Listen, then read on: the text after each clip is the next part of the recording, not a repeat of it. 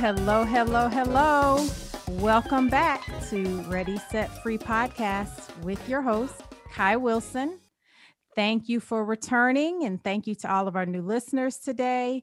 Um, thank you to everybody who responded to last week's episode, which was No FOMO, no fear of missing out because on this podcast, we want you to be financially free, physically free, mentally free, and emotionally free. And we're not going to do FOMO here. We're going to prepare for our future as best as we can.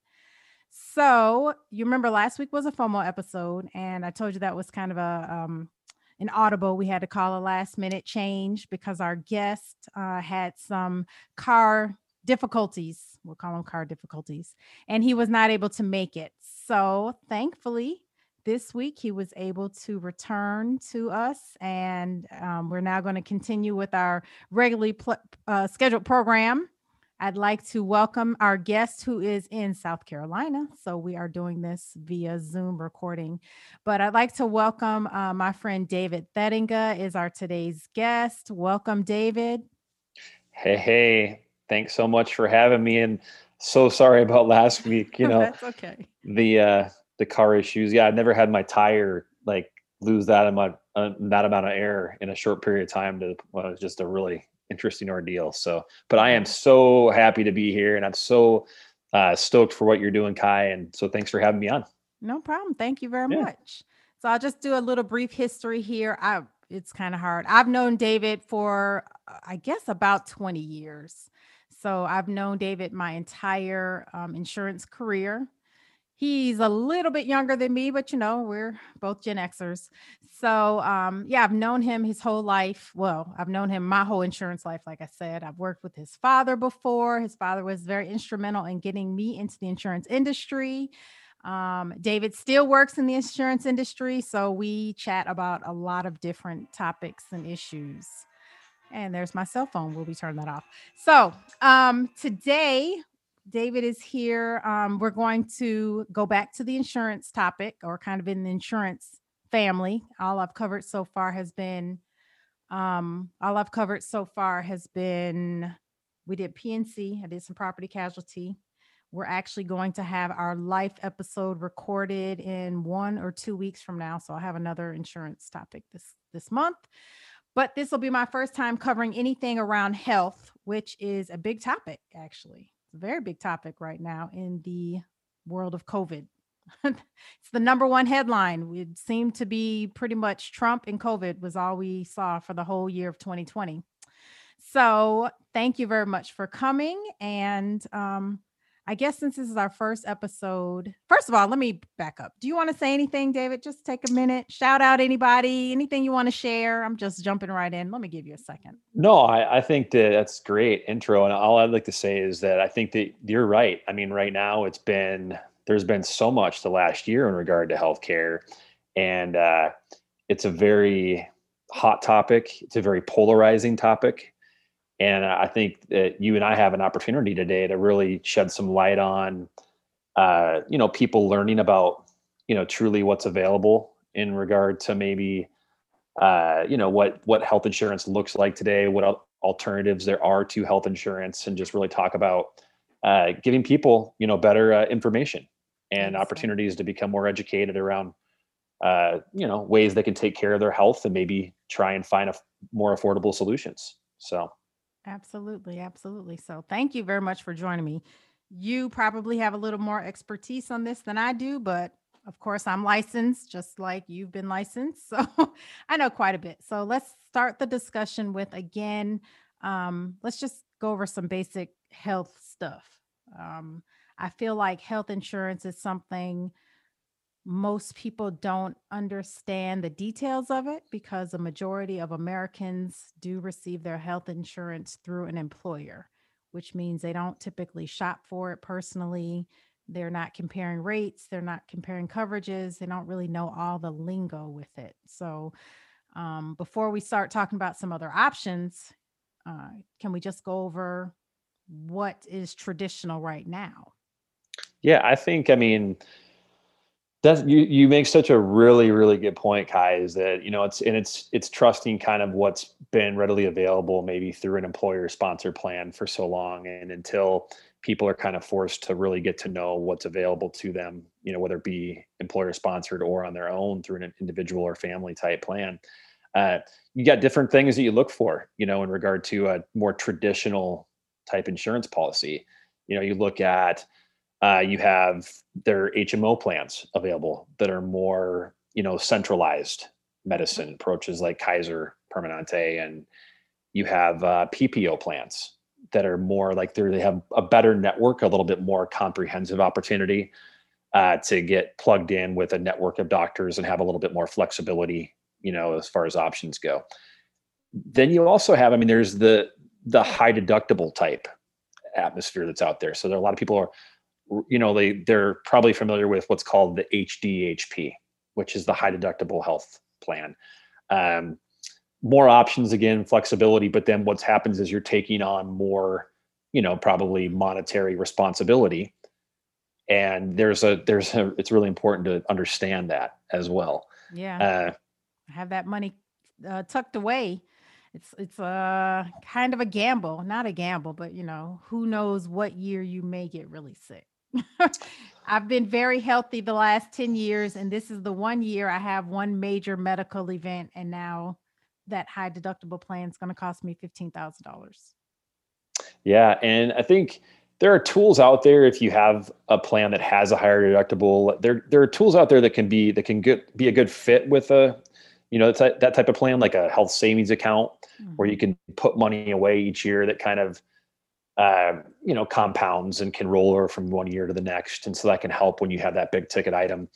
But you also got to realize that the cost associated you know with with some of those traditional plans unfortunately over time i mean it's just it's it's becoming more and more unaffordable for people you know which is is very challenging because uh you know the cost with technology and the cost of people getting sick and just that whole deal is just it just it's just it's causing some issues to say the least mm-hmm, definitely so okay so again step one what i what i um experience most often is a person is losing their traditional sponsored healthcare um, policy from their employer either, you know, some of them actually have lost employment, but many people have started their own businesses. So mm-hmm. This has been the year of starting um, your own business, branching out on your own. So when you do that, of course, now you're taking on all of these additional responsibilities other than running the business. And I would get a lot of phone calls. Hey, do you sell health insurance? Do you sell health insurance? And before I even get to that point, it is what are you looking for? How many people are you covering? How much do you I don't even know how to say it. How much how much do you think this is going to cost or how much do you want to spend? You know, it's that that's always going to be the sore point when we get to the cost. Um so I'm kind of doing feelers with the person just to see what they know before I possibly give them a sticker shock. Um, because when they come and they say, Hey, I just you know, my my last employer had Cigna and it pretty much covered everything. And all I did was pay five or ten dollars every time I went to the doctor. And, you know, my my deductible was only maybe up to a hundred dollars a year, you know, something very rel- uh, relatively low. I'm just trying to get an understanding of what their expectations are before I may start offering some plans or some ideas and uh yeah, so that conversation, as you can tell, can go south real fast. I'm hmm trying to hold them with very gentle gloves, but um, you know, you you're gonna get to the point where there's gonna be the sticker shock. And especially when you're coming from a, a sponsored plan from an employer where they've been sharing a big percentage of that cost with you. Um, so yeah, you want to just go over some terms first? Yeah, I think when you when you do that, right? I mean, you look at uh, the types of plans that are available. Again, depending upon if you are moving away from an employer sponsored plan. I mean, you're looking at the deductibles. You know, the the cost associated to that. Uh, the co-insurance is another big ticket item, right? That people have to understand like what they're responsible for. We camp out so closely on like what you just mentioned, co-pays and doctor visits and having these small you know, dollar amount, like, you know, items that they might pay for if they go see the doctor. But, you know, uh, if the big major medical incident takes place, that's where it can really, really hit you hard.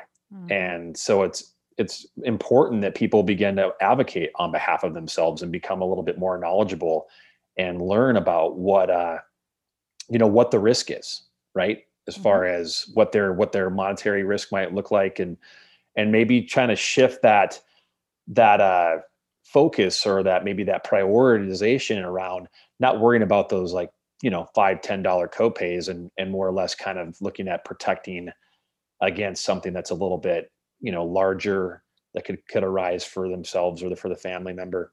And uh you know being okay with uh uh, maybe you know paying a little bit more out of pocket up front just to save maybe a little bit on premiums too because kai to your point if you look at some some policies that they want apples to apples on an employer sponsor plan going to the individual marketplace it's going to be you know three times four times mm-hmm. what they're potentially on the hook for you know as an on an employer sponsor plan so they have to start getting creative quick to have it maybe even be cost effective you know right. as far as budget budget goes yeah. And so what I have to point out is they're looking at a couple different changes. So they people don't really realize this. Um, I used to work in the I used to work in tandem to the employee benefits department when I worked at Solo Cup Company years and years and years ago. I was in the risk risk management department. So what you what they have to realize number 1 is you're losing a group discount. So when the employers get the plan, they've got you know, anywhere from 100 to 10,000 employees, whatever it is. Obviously, they're getting a huge discount because they have so many participants that will be in their group. Mm-hmm. And how that works, obviously, is some participants are going to be very healthy and hardly ever use the coverage. Some participants will be um, have a little have more health challenges and they'll use a lot more of the coverage. But overwhelmingly, there'll be more people that don't use it or don't max it out versus the people that do max it out so an employer gets a huge discount. So when you come in on your own, just you and your family, you're not receiving the discount. You're getting the straight off the shelf price, which is, you know, going to be higher. Um, and then people have to realize the other part that's the big um, factor is that there's no cost sharing. So your employer, when you buy it through them, not only are they getting a discount on the mac on the premium because of the group size, they're also sharing the cost with you. They're paying you know, low end probably 25%, high end you have some pl- employers pay, you know, up to 80 to 90% of the mm-hmm. premium on your behalf. So you're you're already at a discounted rate and then your employer's paying part of it on your behalf. So that leaves you with this little, you know, whatever amount that's left that they're going to charge your paycheck or deduct from your paycheck paycheck. So I again, I point that out. Then we have to talk about like you said deductibles what is the difference between a deductible and a copayment? So quickly, uh, copayment is the the part you pay up front when you show up at an office. So mm-hmm. lab work, um, regular appointment, whatever, follow up appointment.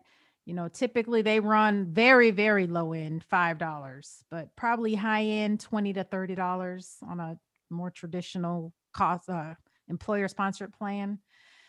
So that's just the copay. When you walk in and you register for the appointment that day or that morning when you get there, that's what they collect from you up front when you get to the office, typically. Sometimes they'll let you pay right before you leave. Then you have the um, um, coinsurance. So, and the coinsurance, it, it applies to most policies, but the coinsurance is you have you're going to have these services done and your insurance policy is going to cover say 90% of the cost of that of that service. So not only did you pay the you know $20 copay when you got to the office they're going to do whatever the service is and typically this is on usually higher not higher services less traditional because your physicals and things are pretty much usually always covered. Your routine services are usually covered almost completely but when you're going to have some type of specialty, something that's not as common, then you get the coinsurance clause. And coinsurance, like I said, it's a percentage of of the charges. So you had something done maybe for three thousand dollars. Your coinsurance is um, 10%, 20%. So you have to pay the 10 or 20% of that 3000. So people need to realize there's co-insurance and there's co-pays, and then you have deductibles, which is a whole nother part. so your co-insurance and I think your co-pays even don't they both go towards your deductible? In some cases, they do. Yes. Yep. Okay. It just depends on like the the definitions around the deductible, but Mhm. I think you're uh, you're spot on too about like when you look at the deductible and then uh, the co-insurance. Another thing that gets interesting with co-insurance is you have the in-network and out-of-network. Like you Oh, mentioned, yeah. like the specialist is in many cases like co-insurance might there might not be any co-insurance Mhm. given some circumstances, or it could be 10 or 20 percent. But in in some instances, uh, it could go 30, 40 percent. You know, depending upon or 50. I've seen 50. Yeah, and and I think the other thing people need to know too is that you've got to look at what uh what the max cap or limit is on that co-insurance because that also like sometimes like a a policy uh, provision might say that there's a max cap of fifteen thousand or twenty thousand dollars out of pocket, or there may not be a max cap, which means that if you have a hundred thousand dollar loss and something ends up out of network, then you could be responsible for you know 20 20 30 thousand dollars of that. Mhm. so it's important to understand like to your point about like you know people being informed when they come out of a certain situation by having like maybe a group sponsored plan that's more subsidized. It is very different and it doesn't have to be daunting by any means. You just have to be more informed and advocate on your on your own behalf so you know what is available to you and make some good decisions based off of that. Yeah, I feel like um, I need to use the same assessment for people looking for any type of health coverage as I do with people who are wanting to invest. like, Mhm. I need to do a whole what is your risk tolerance? How sick do you get every year? Your children? How often do you go to the doctor? What, you know, like I kind of want to go through, so I, I, I unofficially go through that process with people just to see where we should lean. Where should I start? Like, you don't want to just turn somebody off immediately. So I kind of want to feel out what their expectations are and what they know, and then start from there. yeah Okay, so and then the last thing I'll say about that is, of course, um, you know, we had um, the ACA, Affordable Health Care Act, or Obamacare. Everybody calls it something different. So we had that come into play. How is how old is ACA? I have no idea. Ten years? Uh, yeah, well, gosh, it's, it's it's been there for a while now, and I think that you know the um, the thing about the ACA is that every state is different. You Mhm. know, there's some federal guidelines that are kind of like the minimum essential benefits if you go Mhm, through the marketplace, and and which which can be again to your point. I love what you just said, and I think you know, I mean, um, everybody is unique, and everybody everybody's appetite Mhm. for you know for healthcare or coverage or you know some type of a solution is going to be different exactly. and so understanding that what might be important to one may not be important to to another you know and uh i think what's really nice about our country still is that there's a lot of options that are available to people you know a lot of a lot of there still is a lot of freedom to choose and obviously there's parameters with some of that but it's Right. So yeah, um, with the ACA, sometimes I was gonna say if they are accustomed to the more traditional subsidized sponsored plans, sometimes I think that's a better option for them.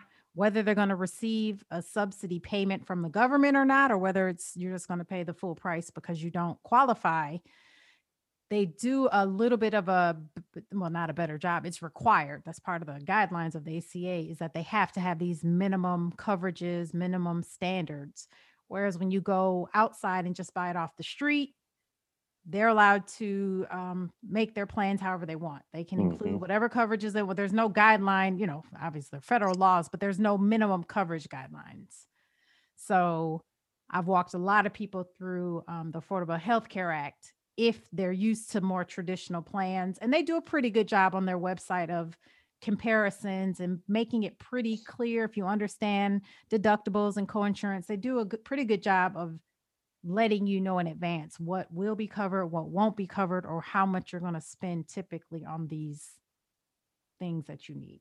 Mhm. Yep. So that's the ACA. Now let's start talking about um, some we won't say non-traditional. Well, at this point, they're non-traditional just because they're not the majority, and it's you know just like cryptocurrencies, it's just not that well known yet. So we have other plans. And what what do you call these other plans? Do they have an official name, or because I've heard them called They a lot of things. they do, and so let me like let, let's back up for a second too. I think what's really cool about like even everything that you're talking about is um we always as a, as a society we want to see improvements Mhm. right we want we want um more opportunity more flexibility more freedom more choice. And and and that's where kind of disruption in business takes place right? Is in trying to make things better for the people. Uh, and so you know when you talk about traditional health insurance what we're seeing now is we're starting to see some different options pop up. And they've been around for a little while but they're really starting to gain gain traction. And uh, in many cases there's a few of few that are kind of you know uh, available i think to the average person and, and these are these are called um, medical cost sharing communities. Okay. and some of them are can be uh, can be driven by ministry you know focus and kind of more uh, based on religious values. And so there's through the through the government there's the ability to kind of come together based on certain principles and then sharing those costs with one another. Uh, there's also you know other communities that are out there that are that are more inclusive that maybe le- are less restrictive in regard to uh, you know maybe like uh, disallowing someone based on you know a, a, a reason here or there.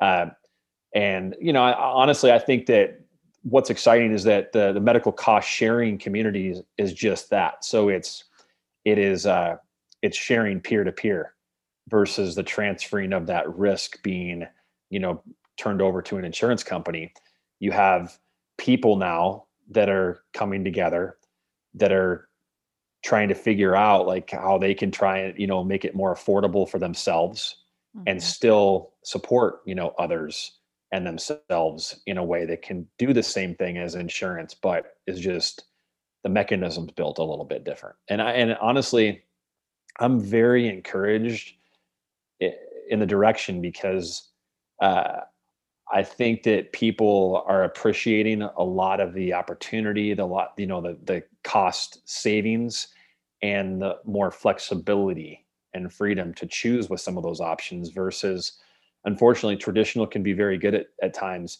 uh, the insurance piece can be but it is becoming more restrictive because it's it's so expensive Mhm. you know anymore So cost sharing.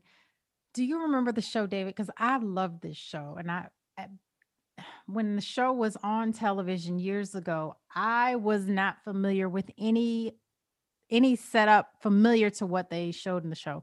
It had Taye Diggs. It was a spinoff of um, was it a spinoff of Grey's Anatomy? oh yeah i know what you're talking about. what was that show called? yeah yeah yeah. Or was it a oh spinoff of Melrose Place? What show no was it was it was i think it was was it a medical show it was a medical Was show right right. It was like a cost so it was So it was had um it was um what's the name of the show? oh it was And the so gal it was the gal i, I know exactly what you're talking Taye about Diggs was something there was there was the medical doctor, there was the the psychiatrist, there Mhm. was the the OBGYN. Remember there was the OBG in there.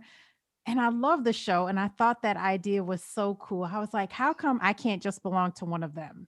And it Oh, was really easy for you to sh- have them share your records because they were all in one building and they all had a relationship with each other. So, you know, they could maybe the one woman was having a fertility issue so she was with the ob but then it became you know kind of a, a psychological issue. So they sent her across the hall she saw the psychologist over there and then they i love that idea. And that that i'm pretty sure that was a cost sharing that was cost yeah. sharing. They paid into that network whatever the show is we can't even remember the name of it.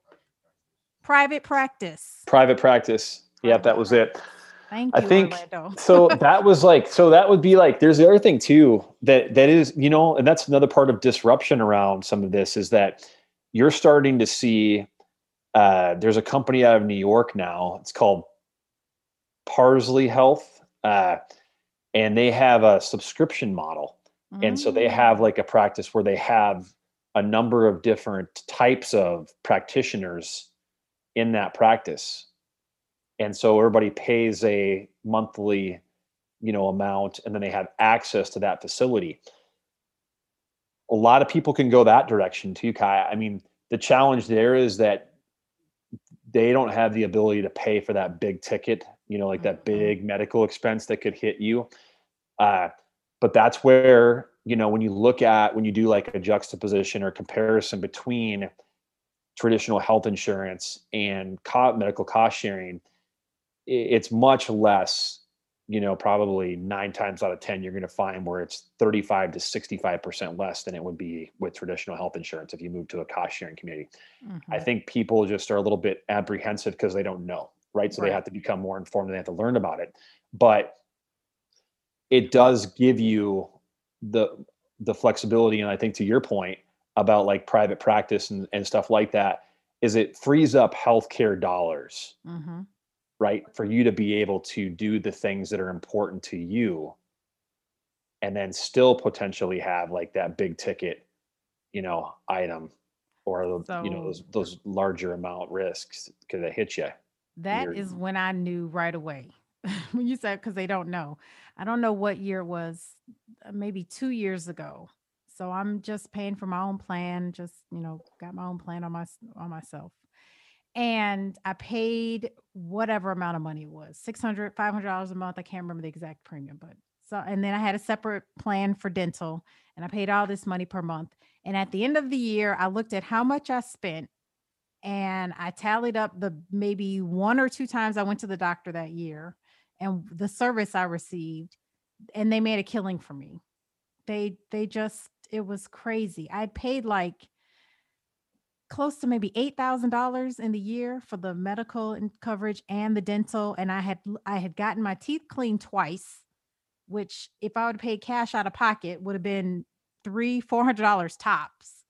And then for my medical, you know, it's hard to read their charts and tell, but the medical cost was probably, I don't even know if I hit a full thousand dollars, twelve hundred or something. And I paid about eight thousand dollars that year. And in that model, that other money is gone. It does not roll over. I, I'm not, it's not going to deductible next year, co-insurance next year. It's not in a pot of money for me. It's gone. Mhm. So that was a pretty easy way. And you know, I, I I think in dollars and cents a lot of times. So that was a pretty easy way for me to say, okay, I just lost six thousand dollars last year.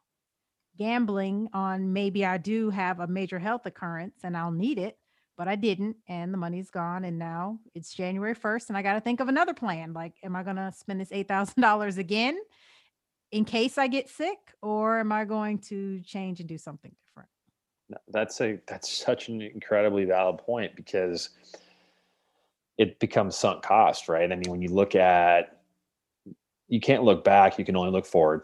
But Mhm. I think it's important to have a new way forward where some of this is concerned and and why let me I'll, I'll blow your mind with this too that the community that our family is involved in is a is a community called Knew Health.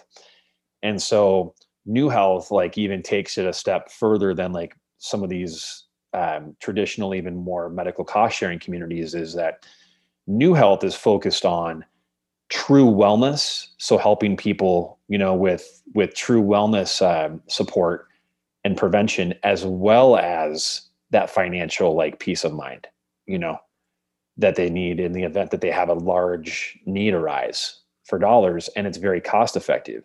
And so, you know, to to your point, in being proactive, like what what's the best bang for your buck? Um, Knew Health on the preventative side has a uh, a partnership with a uh, you know I call it uh, what do you call it a deposit or a depository like a, a supplement company, one of the best in the industry, where they have access to a multitude of different supplements, anything you can think of, and every member of Knew Health gets a 35% wholesale discount on them. Mm. And so that helps kind of a big personal mission for me too is this is like my 10 year journey of learning about my own health and kind of, you know, unlearning and kind of um, healing, et cetera, is that, you know, everybody thinks that it's all about pills and about medications and all that.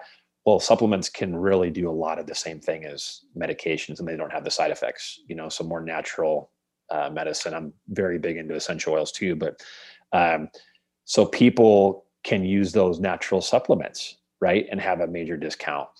Uh, there's also health coaching available, mm-hmm. right? So instead of relying on a doctor or you know or not knowing about certain things like our our members get access to uh, a group of health coaches and a, a, few of those visits are actually paid for by on behalf of Knew Health to kind of figure out what's going on so people can learn more about nutrition and you know physical fitness you know maybe mindfulness things that are becoming more important. Uh, and there's some other really cool like you know preventative type uh, you know measures that the, the company has. There's access to run more comprehensive labs around a lot of people again not knowing what uh, is available but functional diagnostic labs you know discounted labs. So they can actually and they don't need a doctor to do that which is you know which is unheard of. So they can actually run their own panels and have maybe a practitioner or a doctor interpret that for them. But it just it creates it's creating more access. And better education mm-hmm. everything you said is better education because with i've i've made quite a big change in i never ate extremely unhealthy but i've made quite a difference in the types of vitamin i'm more intentional about my vitamins Mm-hmm. And, they, and, I don't take pills. So I don't, I can't swallow them. I don't take pills. I've never taken pills. I do take supplements, but they're always in a, just a form of essential oils. Like you said, I take a lot of liquid based or powdered based um, supplements. And so I was able to take a lot of the money from the savings of what I was paying on that old health plan. Mm-hmm. Eat better, buy better foods, better fruits, better vegetables, better supplements, and be more intentional. But everything you said was um, something that intrigues me. So I've had a lot of coaching that has happened. I've had um, food coaches, I've had health coaches. I'm in a couple of classes right now, which are more mental, emotional coaching. Um, I did meet with a woman. I can't remember her name. It was a long. It was before my daughter was born, but I went to her and she, I don't remember how the test was run. Maybe it was a blood test. I can't remember. But she had me perform a test with her. And then she, that book, like Eat for Your Health or Eat for Your Blood Type, mm-hmm. she did kind of a assessment like that. Okay, this is what the results of all these tests showed. And so your blood type or your, you know, your body style you should do these things and it was it was around vitamins it was around types of exercise and how much how much sleep. I mean it was a full assessment i still have um, the results because when i went in it was like a two hour meeting going through all these line by line and i still have it but i definitely i like that i support that i'd rather have i think that's what health insurance should be actually health coverage health insurance cost sharing whatever you want to call it I think it should come with a lot more one-on-one. I mean, how often, how long do you sit with the doctor in the office? The doctor's in there for five minutes. The nurse does all your pre-work. Probably at the front desk, you filled out all the, the forms, what's happened, why you're here, all this stuff. The nurse does your blood pressure, your weight. The doctor comes in, flips the couple pages over, repeats a couple questions, tells you two or three sentences, and then they're almost done you know they may they may check your pulse too and then they're finished. Okay that doesn't help a lot. That you haven't taught me anything. You've told me some stuff but you you haven't taught me anything. Like so i'm i'm free to go back out into the world and redo the same behavior because the antibiotic is going to fix it within 7 to 10 days or you know the the shot you know the vaccination may or may not help it for the next so many years but I've learned no lesson on how to improve my living at all. You've you've taught me how to get rid of the pain or get rid of the the, the symptoms today, uh, next year maybe, and then I'll be back. Surely I'll be back because I'm not really sure. You never spent time with me telling me why it is this way, how I got this way. Yeah, and uh, you know, I think going back to that disruption comment, right, is that I think the needs of society have changed and we just we deserve better. And and systemically I believe that our healthcare workers and everybody that's working so hard in that space, you know, are working in the parameters or sometimes the constraints of that space. But sometimes the change just comes from the outside, right? And so the paradigm is is shifting. And to your point, you're not the only person like everything that you just said there's so many people out there that are desperate to learn more about the why is behind the what where health and wellness are concerned and they need to find people that can help them. You know they need to find the right practitioners. The other challenge is with traditional uh, in insurance is that there's a restrictive network. We talked about that a little bit going through some of the basics. When you're with a you know, it could be even a ministry sharing plan or even like a, a more inclusive, you know, uh, option like Knew Health. There are no restrictions on doctors, so you can use a, an MD or a chiropractor if you're more comfortable with that, or you know, uh, maybe if you're you're you're digging different types of practitioners, there's there's options to get involved with with different types of you know providers, you know, based on the need. You know, even like we talked about coaching a little bit. Uh, a lot more flexibility. And the and the best part too is is is that you have that peace of mind in the event that you do have a major medical you have the hospitalization you know uh, peace of mind if you need it. You have the ability to to have those resources. And uh, because of the administration there's bill negotiation. The other problem we have right now is transparency around cost Mm. You know, nobody really knows what's going on like between, you know, health insurance companies and hospitals and nobody knows what the actual like the true cost is of a procedure or of a medication or a you know a, a test an x-ray a, or a you know a mri whatever it might be so again as a society we deserve better we deserve to know what's going on and so um, there's people in Knew Health that advocate on behalf of the members, and there's also no dollar amount limit. That's one thing we we kind of didn't we I don't I wouldn't oh. say we glossed over, max. but on there's yeah. there's max limits on traditional insurance policies, and at at Knew Health there is no max amount because we know that truly that that max amount's kind of an illusion anyways because of bill negotiation. And because if you if you take a more integrative approach and you look at things in a more um, holistic you know like big picture perspective of understanding the health uh, situation to begin with you're not going to reach those types of you know dollars. And who wants to? No. This is not an intentional this is not quote unquote milking the insurance company. Nobody wants to reach the max on their health insurance. That's correct not a goal of anybody on on this earth. Nobody wants that means you're doing pretty bad. So um yeah, I don't like the max.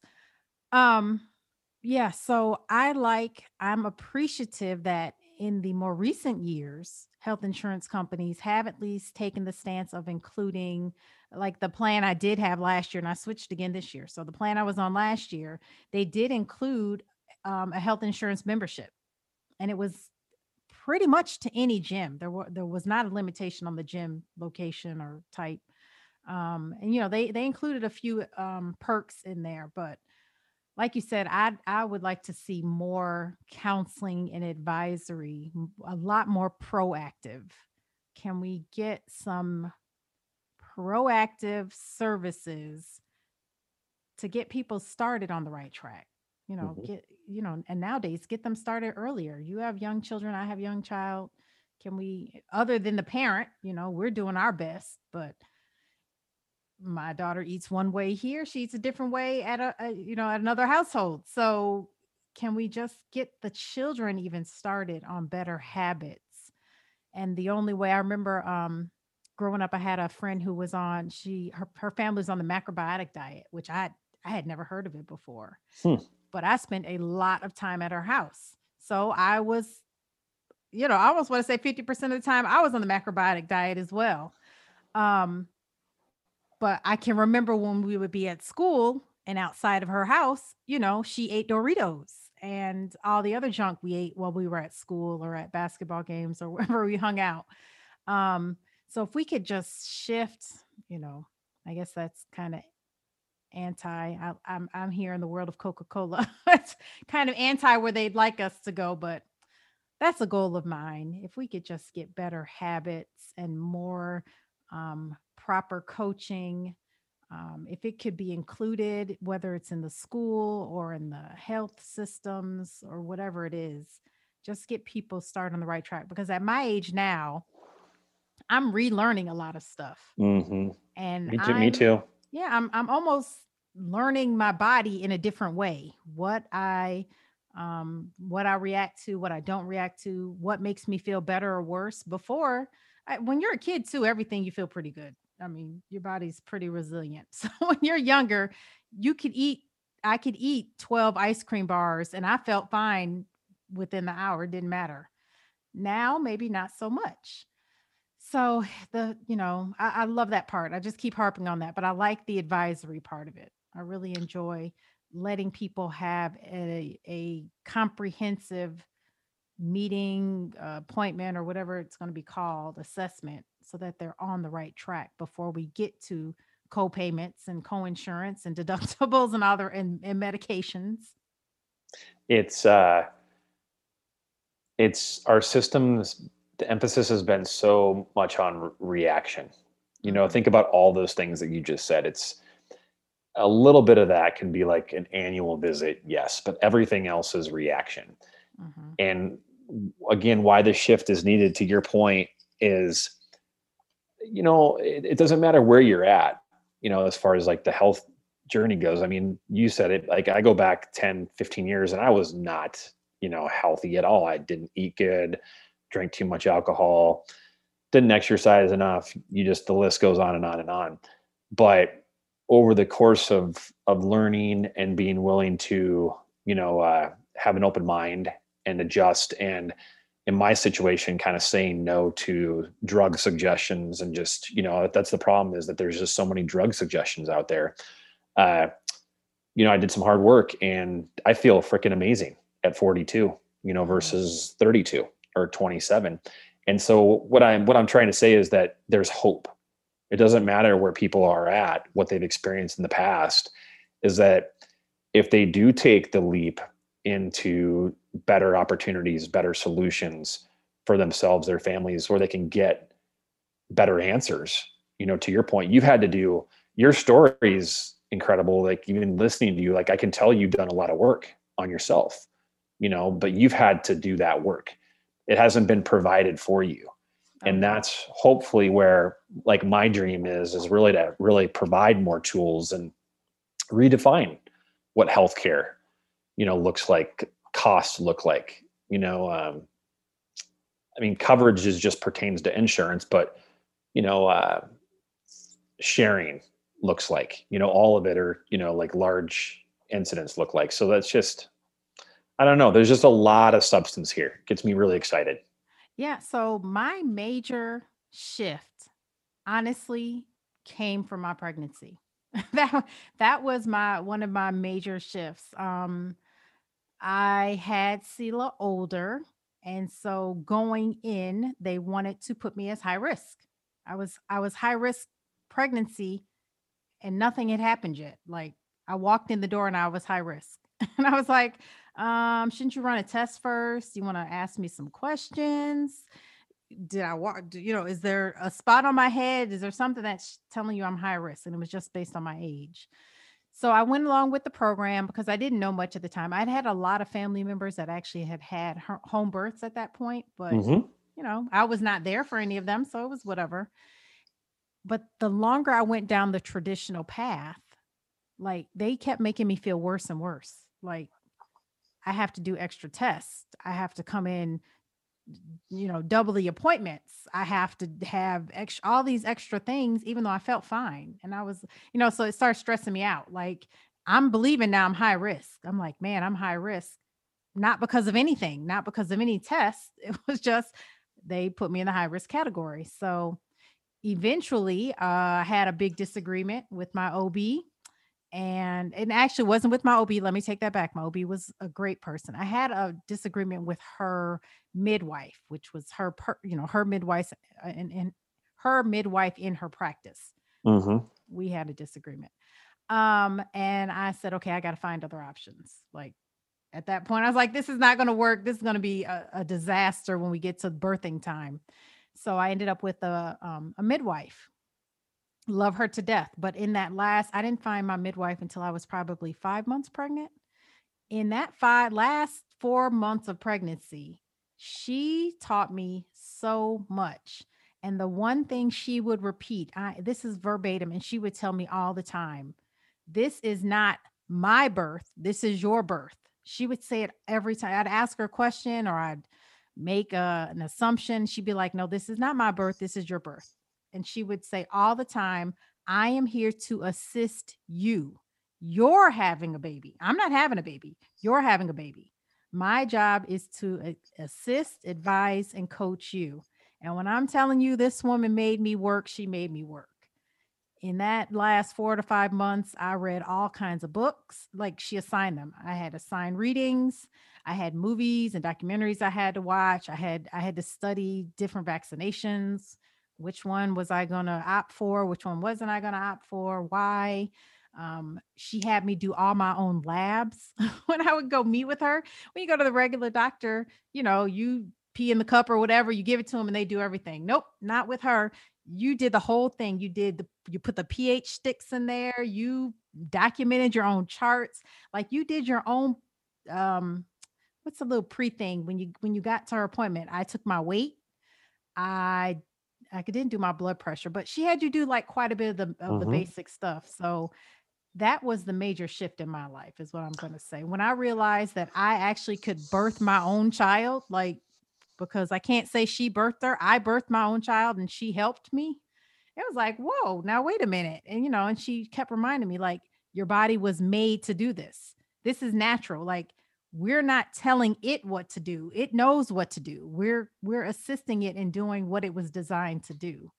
And that thought process that she ingrained in me shifted through the rest of my body. Like, okay, so my body was designed for the heart to beat this fast at this rate and da da da. And what do I need to do to assist it to do what it's designed to do? And since then, I've taken that thought process. So, just that right there is so inspiring to me, right? Because that's where the breakthrough happens, right? You had someone that cared about you enough to empower you. That's another really cool thing that I, I mean, that is what kind of the our cost sharing community is all about is responsibility and empowerment because unfortunately we kind of passed that responsibility over to the medical establishment. Mm. and i have so much grace there because you mentioned i was actively listening to you. I mean you mentioned kind of feeling uncomfortable because of the statistics maybe of how you were labeled as maybe having um, a potentially a higher higher risk you know uh, pregnancy. And you can't just fit us all in a box right? And that's kind of what unfortunately western medicine has turned into is control limits and parameters and statistics and there's just there's so much there and uh, unfortunately we've gotten away from you know empowerment and responsibility and how we can advocate on behalf of ourselves and and uh, find resources and people that want to help us you know advocate mm. and empower you know empower us because I mean that story is real, and there's a lot of stories like that out there. What's heartbreaking to me though right now, and that's why again I'm super passionate and trying to get involved in these newer concepts and and trying to help people, you know, build more trust in them, is that there just aren't those resources aren't readily available, right? Because it's going back to what I said earlier, it's reactive. It's re it's more about the reaction than it is. It's more about the symptom management that you alluded to earlier than it is about how do we truly empower and create responsibility and get people um, you know un, unhook them from mm-hmm. being i don't i don't like the word enslavement but it's kind of a little bit like being enslaved well you're dependent mm-hmm. dependent completely dependent yeah. on what they say and what they give you and then if you're not uh, motivated to want to know why which I, I tend to be motivated to want to know why but if you're not motivated to want to know why, then you just take you take the prescription, you fill it, you take the drugs, and then you know you're you think you're recovered or you're better. But you don't know why. you you know you're recovered because you took the pills, but you don't know how you got there in the first place. Yep. So true. Yeah, and that's that's that's people don't know how, what questions to ask, right? That's Right. that's the other problem is that they don't know um, well, what's the effectiveness of this treatment. You know, like what, um, how many people does it take for you know how many people are have are taking this drug how many people are having good good you know benefits and how many people are having adverse or negative you Mhm. know Mhm. effects i mean side effects to these medications and i i think we're reaching that boiling point in you know in many instances and right now with with covid there's a lot of education out there around viruses like you know taking care of yourself what can you do and and not being like in fear you know and trying to better like forcing people to maybe learn a little bit more differently Ugh, so And the fear will drive you to, to be sick by itself. yeah if people didn't realize that, yeah, the living in fear will make you physically sick. So you're guaranteed to need some health uh, assistance at that point. You're gonna make yourself sick from the virus, or you're gonna make yourself sick from the fear of getting the virus. Which which one do you want? Yeah, and another thing too, I'll just mention that you know that not to camp out on. Well, I should. Yes, I do want to camp out on this because because it is something we should. But health is so much more diverse than like how we limit it today, right? To, I mean, the spiritual um, aspect of health, the the emotional. You just mentioned it, which kind of triggered me to start bringing up the emotional um, wellness, you know, uh, relational wellness. Mhm. And then you have, yes, you have physical, you know, wellness. And, but there's so many tools and resources that are out there today that can help with every single one of those key areas. But unfortunately, they're just not as supported by traditional healthcare systems and health insurance systems because we've just become so comfortable with the status quo. And unfortunately, it's very profitable. Mhm. Mhm. Very. The number, it's like in the top three, I believe, for the US economy, because we don't really manufacture anything. So it's like healthcare is top, it's in the top three. I think I believe you're right. I think when I read it last, it was maybe 20% of the gross domestic product. Yeah. It's it's up there big time. so our, our our country lives off of health problems. I don't even know how to say it, just health issues, health costs. Uh, not exciting. All right. Well, um, I think we covered quite a bit. Is there something else? Let's see. Anything else that you can think of? Do you want to cover any more information that you want to share or if people want to get in contact with you? Yeah, I mean, my biggest thing is just trying to, you know, help people understand that there are other alternatives if they're looking, you know, that are very inclusive that can meet them where they're at today, but also provide hope for a better tomorrow, right? I mean, in the sense of, and primarily what I'm talking about, I mean, I become a much big, you know, much bigger um, believer in alternatives to traditional health insurance just because of all the challenges kind of that we've talked about. Mhm. And I think there's a lot of people that are starting to feel those pains. And some of those have to do with the transitions, you know, from maybe being an employee to becoming self-employed or maybe unfortunately being out of work or, you know, having to find a solution to to fill that void. Um, but anything I can do to help you, you know, your community, I would love to, you know, support them and get them plugged in with the right situation. The community that our families fall in love with, uh, fallen in love with, is uh, is Knew Health. I mean, I'll, I'll tell you, it's very, very affordable for us. Uh, for my family, my three kids and myself, it's just a little over five hundred dollars every month, like o- only sixty five hundred dollars a year in uh, total cost to our family. And we have So all those you other pay less for the four of you than I pay for me. well, I'm telling you, it's just it's incredible and and the benefit. So it allows me then to shift my dollars. Like I go to a here a place here locally in Mount Pleasant, um, South Carolina called Sweat House, where they have a nice infrared sauna that I like to use. I'm a big Mm. CrossFit advocate. I like using natural supplements and essential oils. So I have um, dollars that help me with my wellness and my fitness that aren't being tied up in insurance premiums. Mm. That's great. You know, so I, I, I'll tell you, that's where that's where I think the biggest pain point is. Is it's like everybody's just so I shouldn't say okay, but we're just so I guess um, tied in with okay. I guess we're just gonna have to pay that because if we need it, you know, worst case scenario, we're gonna throw away. I know of families that are spending twenty four thousand dollars just in premiums every Mhm. year. Yeah. Oh yeah. I know those families. Yeah. So anything, I'll just say anything I can do to help you, you know, your community, your listeners, your, you know, people that are close to you, I would love to where Okay. find them better uh, healthcare possibility. Well, we're definitely going to talk offline because I want to get more information for myself personally. And um, I will, anyone who w- will share information on how to contact him or contact me and I'll contact him or whatever. We'll have that in the show notes. I'll have it everywhere. Everybody who's listening should know how to reach me already, but it will be shared anywhere. And so I'm being, re- I'm being, Yes, I'm being reminded because you guys know I struggle with this every week.